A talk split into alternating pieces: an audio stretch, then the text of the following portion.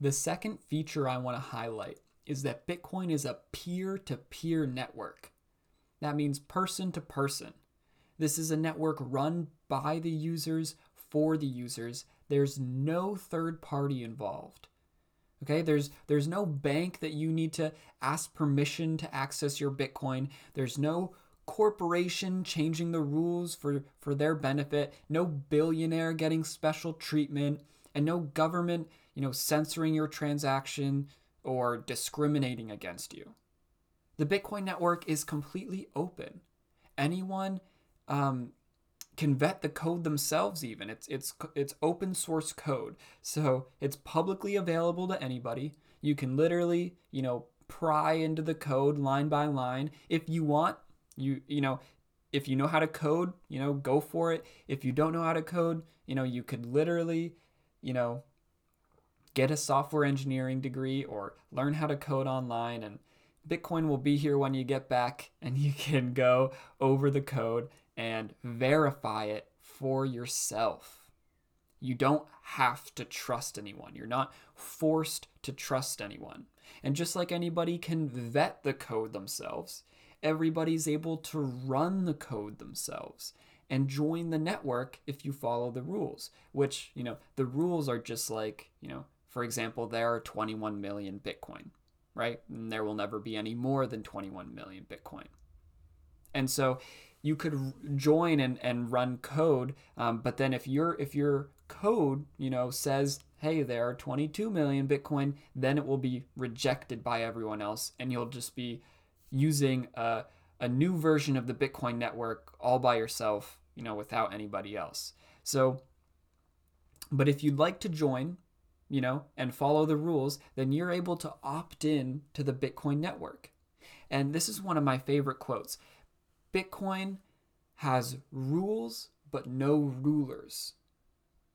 Right? So anyone's able to opt in. There's no coercion, you know. You just need to follow these, you know, basic rules for like, you know, there's only 21 million Bitcoin, but there are no rulers. There's nobody dictating changes for everybody. There's nobody that can, you know, that you have to ask permission from. There's nobody censoring anything. There's nobody discriminating uh, against anyone.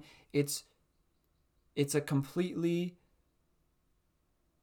open system run by the users, right? And with no ruler, with no with no one in control, and everyone being able to run the Bitcoin software themselves, then there's no centralized point of failure, right? There's no billionaire to compromise, there's no corporation to subpoena, no individual to arrest, no organization to close their business.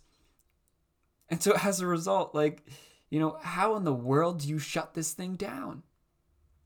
This is a, a, a truly decentralized system. And I, I think it'd be helpful to kind of break down the different cohorts of users. So we have we have Bitcoin holders, Bitcoin node operators, and then Bitcoin miners. So let's walk through them. So a Bitcoin holder, this is someone that's holding their Bitcoin on a digital wallet.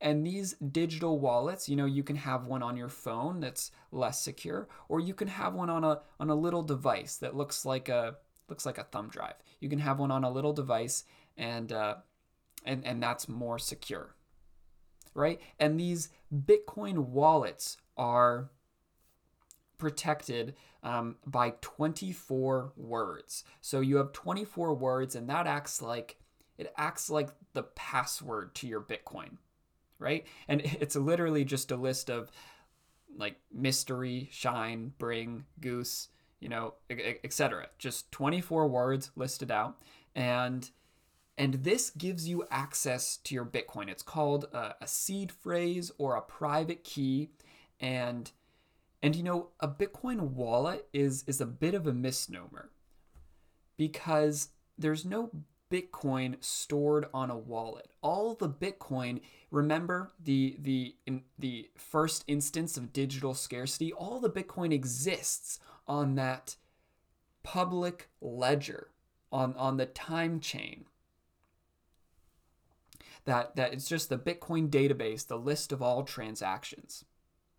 And but but these wallets, they um, they they keep your 24 words safe which you need in order to spend your bitcoin. So those 24 words they're like the key that that gives you the permission that that shows that you um, th- that that verifies to the network that you own these coins um, and allows you to spend those coins on the great public ledger.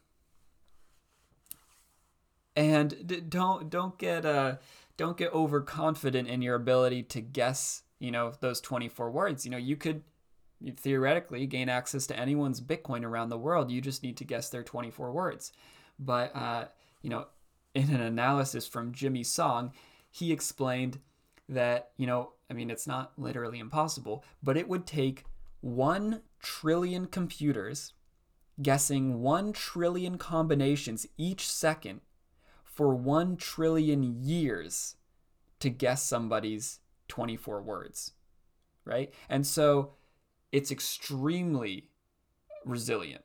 And I'm going to say, you know, all, uh, you know, basically impossible to guess.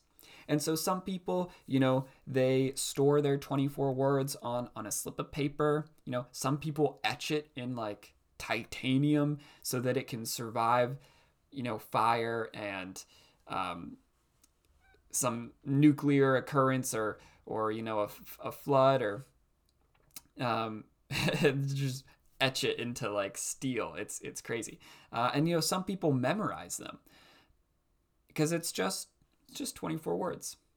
And so, you know, thinking adversarially, you know, at that point, to steal everyone's Bitcoin, um, I mean, how would you even do that? It's it's held by every individual. You would need to I don't know, ransack everybody's home in the hopes that they have it, you know, written down on a slip of paper somewhere.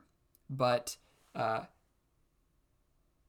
really, you know, the um, the the only way to you know feasibly gain access to to the Bitcoin is online, but it is protected by by incredibly strong encryption. You know, one trillion computers guessing one trillion combinations each second for one trillion years. It was what it would take to break this. Right? Okay, so these are the Bitcoin holders. Next, you have the Bitcoin node operators. So these are, are people that are running the Bitcoin software themselves, that are vetting the entire time chain, right? The, the database, the ledger, the list of all the Bitcoin transactions. This so so the the software they're running, they're running the Bitcoin software, and it they're kind of acting like uh, uh, like a digital accountant or a, a digital quality engineer. They're confirming that every Bitcoin transaction has been honest okay? And and these are usually run on mini computers. You know it's like and not not like a, a small laptop. I mean it's literally like three you know tech gadgets that you you know put together and then you plug it into your router. And it's it's like the size of a phone. And so these users are, are running these little like mini computers that run the Bitcoin network, and it's only like $250 of materials or so. And they're, they are running the network trustlessly. They are verifying every transaction in Bitcoin's history that it's an honest transaction, that there's no funny business. There's nobody spending coins that they don't have. There's nobody, you know, like earlier saying there are 22 million Bitcoin instead of 21 million. These nodes make sure that that no one's cheating the system, and they give the user confidence that that um, that their coins are real, that their transactions are real, and you know, not everybody has to do this, but the point is that everybody has the ability to do so, right? There's with just $250, you can run the, you know, you can also run it on your laptop. It's just going to slow down your laptop or your computer or whatever you already have.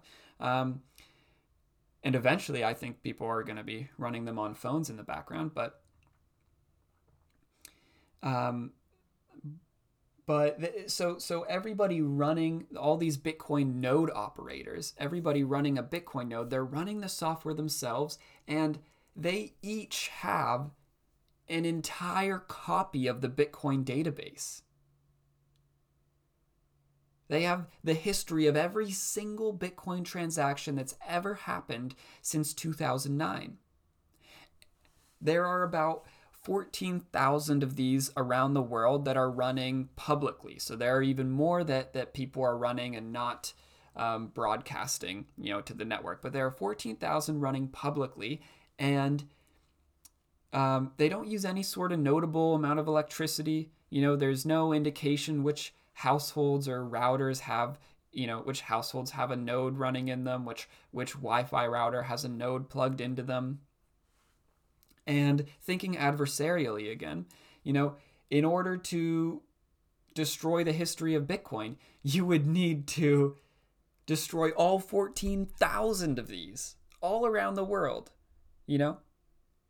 And how in the world do you do that? You have no idea which 14,000 homes are running their own router. And as technology excuse me, are running their own node. And as technology increases, you know, this um, it gets cheaper to run a node, and more people are able to do so. And every time the the the network gets more resilient and more decentralized as more people have a copy of the entire Bitcoin database of the time chain. You know, all right, let, let's move on um, to the Oh, yeah, and, and just to say about that, you know, right, the more people that run them, the better, but only one has to be running. All you need is one. It wouldn't be very decentralized if there was only one, but, you know, just to say, you would literally need to shut down all of them in order to get rid of the Bitcoin history. And there's even one running in space. There's a there's a satellite from a company called Blockchain that is um, running the network and has the database in space. I'm sure I'm pretty sure that like someone buried a copy in Antarctica too. Um, although I'm not sure if it's you know how it would be continuously updating or maybe it's just one plugged in in, in Antarctica. But you know there are very resilient thinkers making sure that this database lives on. You know there are 14,000 of them running publicly and there are more plugging them in every day. And finally, you have the Bitcoin miners. So this is miner is a bit of an odd word here, but it's analogous to gold mining. You know, gold mining is how new gold is put into the, you know, circulating supply. And Bitcoin miners are how new Bitcoin are created. So Bitcoin miners, they use processing power and energy to publish new Bitcoin transactions to the time chain. So, you know, people with Bitcoin wallets, they'll they might like send Bitcoin to one another, and it it goes into this. Uh, it's called a mempool in, into the memory of all of these Bitcoin nodes as a pending transaction, and then Bitcoin miners. About once every 10 minutes, they publish a new batch of those Bitcoin transactions to the network and in doing so, you know, in doing so honestly, um, they they have to you know cryptographically prove that that they're being an honest participant. And i won't get into the weeds but it takes processing power and energy. And so um, they're rewarded in exchange for you know for providing that processing power and energy to ensure the network remains um, honest, they're they're rewarded for providing those resources with new Bitcoin. And so that is how new Bitcoin are created, right? There will only ever be 21 million Bitcoin, but only 19 million have been mined so far. So there are 19 million Bitcoin in existence. And um, the next 2 million Bitcoin are on a preset schedule to be mined over the next 120 years. And so these Bitcoin miners, they're always, you know, publishing new transactions and being rewarded with new Bitcoin as a result. Now, Bitcoin miners would actually be um, much easier than node operators or, or, or holders to shut down because they do take noticeable amounts of energy and you know there's a significant supply chain to get the you know necessary hardware you know to optimally mine this bitcoin and so these aren't as covert operations although they can be but they're they're more noticeable they're more susceptible to being shut down uh, but there's a really um, genius uh, other feature to the bitcoin network uh, specifically specifically in regard to this mining, and it's called the difficulty adjustment. And basically, it recalibrates the network every two weeks.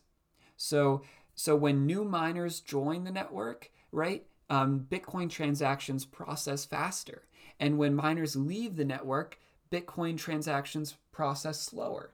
But every two weeks, the Bitcoin network recalibrates so that it's running perfectly at full capacity. Perfectly at full capacity.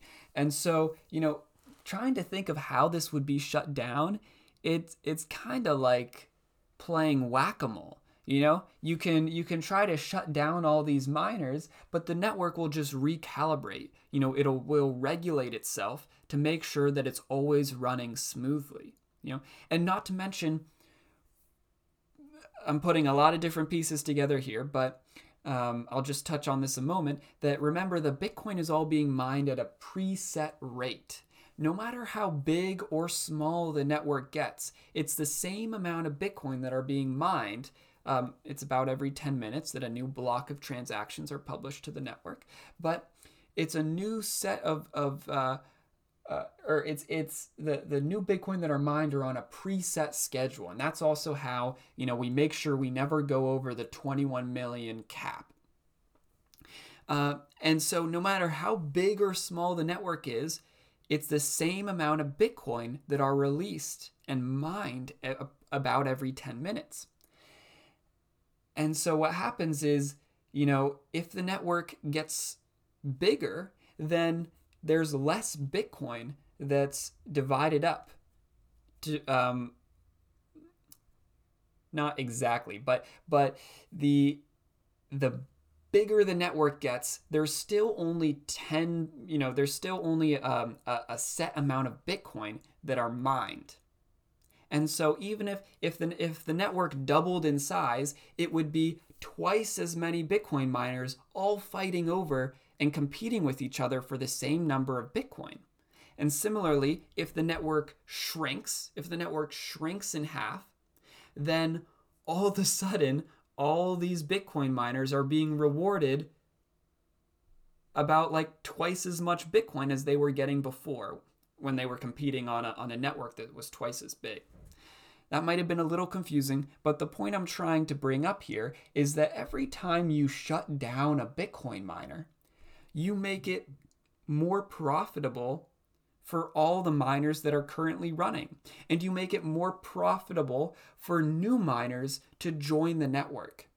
So if, if at any point a miner was was forcibly shut down, you know, making the network smaller, it just encourages um, new people to fill in that spot or for existing miners to, to grow in their size. And so I really would, you know, think about this kind of like playing, you know, whack-a-mole. You know, the, the the incentives are there for the network to always recalibrate to full capacity and always get new people on board mining, you know, making the network more decentralized, and more resilient.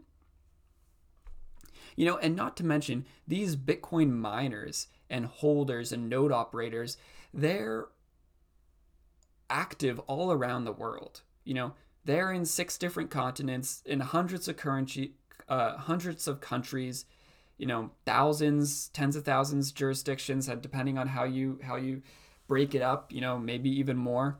But I mean, to shut down a network like this, you would need the cooperation of every government around the world and every space satellite and you know every you need everybody to to agree to shut off the internet all at once and then not turn it back on. you know, it's it's it's incredibly in, infeasible. You know, it, it's a it's a tough you know mind exercise to try to figure out how that would even you know begin to be possible. And so the whole reason I want to bring this up right now is because this decentral these decentralized properties are unique to Bitcoin. All right. You may have listened to that last episode, absolute scarcity. And, you know, gold seemed to be doing fine. All right. You know, you might have listened to that last episode and been like, you know, I get it. Hard money is wicked important. We can't use soft money. Um, you know, and, and Bitcoin is absolutely scarce and gold is highly trusted, you know, uh, gold is highly, you know, trusted scarcity. Um, but you might not be convinced. You might just say, uh, you know, we have a history with gold and all this magic internet money stuff is confusing and, and new and it's just more palpable to to use gold. You know, we've used gold before and it's and it's worked. You know, I I even said it's been used in all these times of um, of, of great flourishing, you know, although not perfect, right? It's the gold standard, right? we used gold and and it worked you know um, everything kind of went bonkers after 1971 when we went off the gold standard so let's just get back on the gold standard and here's where here's why that's not really an option okay because I mean, okay the, the issue with gold starts when um, it became worth so much that you couldn't really use it for payments. I mean, how do you pay for coffee with gold, right? I mean, you gotta shave off some dust and scrape it into someone's cash register. Like, no, that's not gonna work. Um, and so, what ended up happening is banks custodied the gold you know, you would go to your bank and you would give them your gold, and in exchange, they would give you paper notes, you know, like, you know, currency, like dollars, right? They would give you paper notes worth X amount of gold.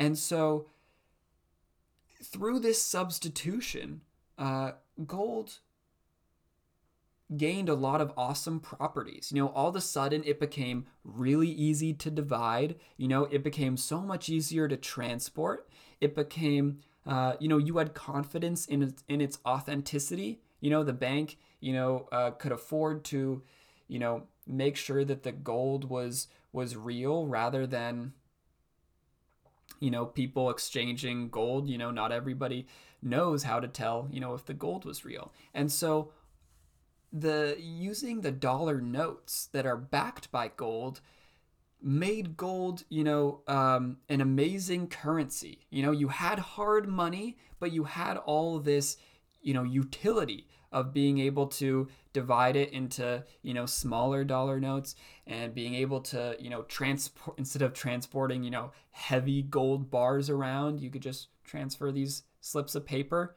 Um, it was it was a great system all right, but but the problem there is that the gold is all held centrally in bank vaults right so it doesn't work you can't hold yourself you can't hold the gold yourself and participate in that system you have to deposit the gold at a centralized institution like a bank and in exchange be given the dollars to use in the economy so you know, it works in good times. In good times, you know, uh, everything is going well. Everyone's using their dollars, and and all the gold is safe in in the bank vaults. But in bad times, you know, gold can be confiscated. It's all there in one place. You know, hundreds of times across history, gold has been seized. And in 1933, President D. Roosevelt, excuse me, President Franklin D. Roosevelt, he added another instance of gold being seized to the you know long list in history of of of, uh, of its seizure.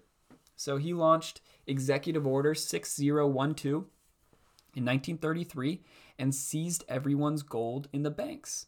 You know, just like that, just with the presidential signature, you know, the gold network failed. All the gold was held centrally in these bank vaults where it could you know and all the banks they follow the regulations they need to be a you know open and operating business and so you know all you have to do is make gold illegal and you are able to easily seize the gold from the few places around the country that it is.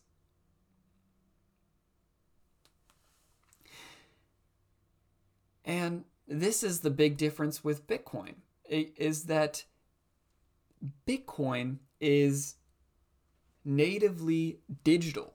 You know, it's it all the Bitcoin is on that big public ledger, the time chain. And there's no way to just seize all of that Bitcoin, you know? And when everybody holds the Bitcoin themselves, right?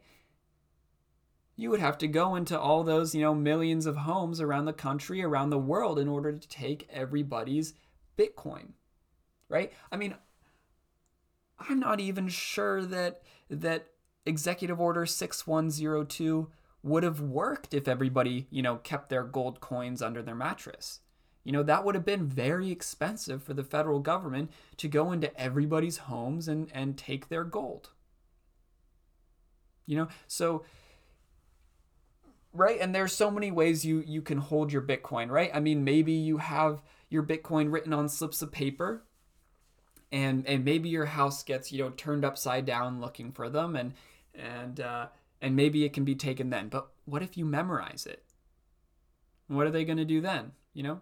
What if what if you hear them coming and you immediately send your Bitcoin across the ocean to family for safekeeping? Right?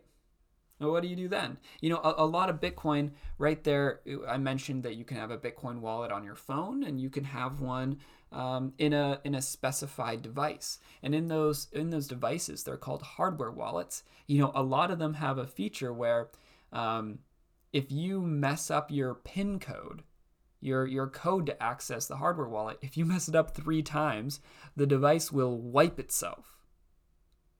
And so, I mean, what if a if an entity seizes all your Bitcoin hardware wallets? You know, they can't, they still can't, you know, get your Bitcoin. They they guess they have three chances to guess an eight digit pin code. You know, the device is gonna get wiped. and so it's really not feasible in any way for you know there to be a seizure of bitcoin. And so and this is where bitcoin triumphs over gold. This is like the the main key place is that you know they're both hard money. You know bitcoin is is harder but gold um, you know has more of a reputation. But the problem is that for gold to be your currency it has to be centralized. Whereas for bitcoin to be a currency everybody's able to hold it themselves you know for $250 you can run the entire network yourself you know, you can decide to mine Bitcoin if you'd like, but but the point is that that there's no central server, right? There's nobody in charge. It's a it's a network run by the users for the users with no incumbents getting any sort of special treatment. So whereas gold is centralized, Bitcoin is decentralized. Whereas gold can be seized Bitcoin is incredibly harder to be seized. I think it's pretty clear that Bitcoin has grown to the point and the tools are there that there is no chance of it being hampered by any sort of draconian laws. It, they would they would fail at the outset. There there would be no game plan for seizing all the Bitcoin. It's just not possible. And so here's the second feature I want to highlight about Bitcoin, that it is a peer to peer network.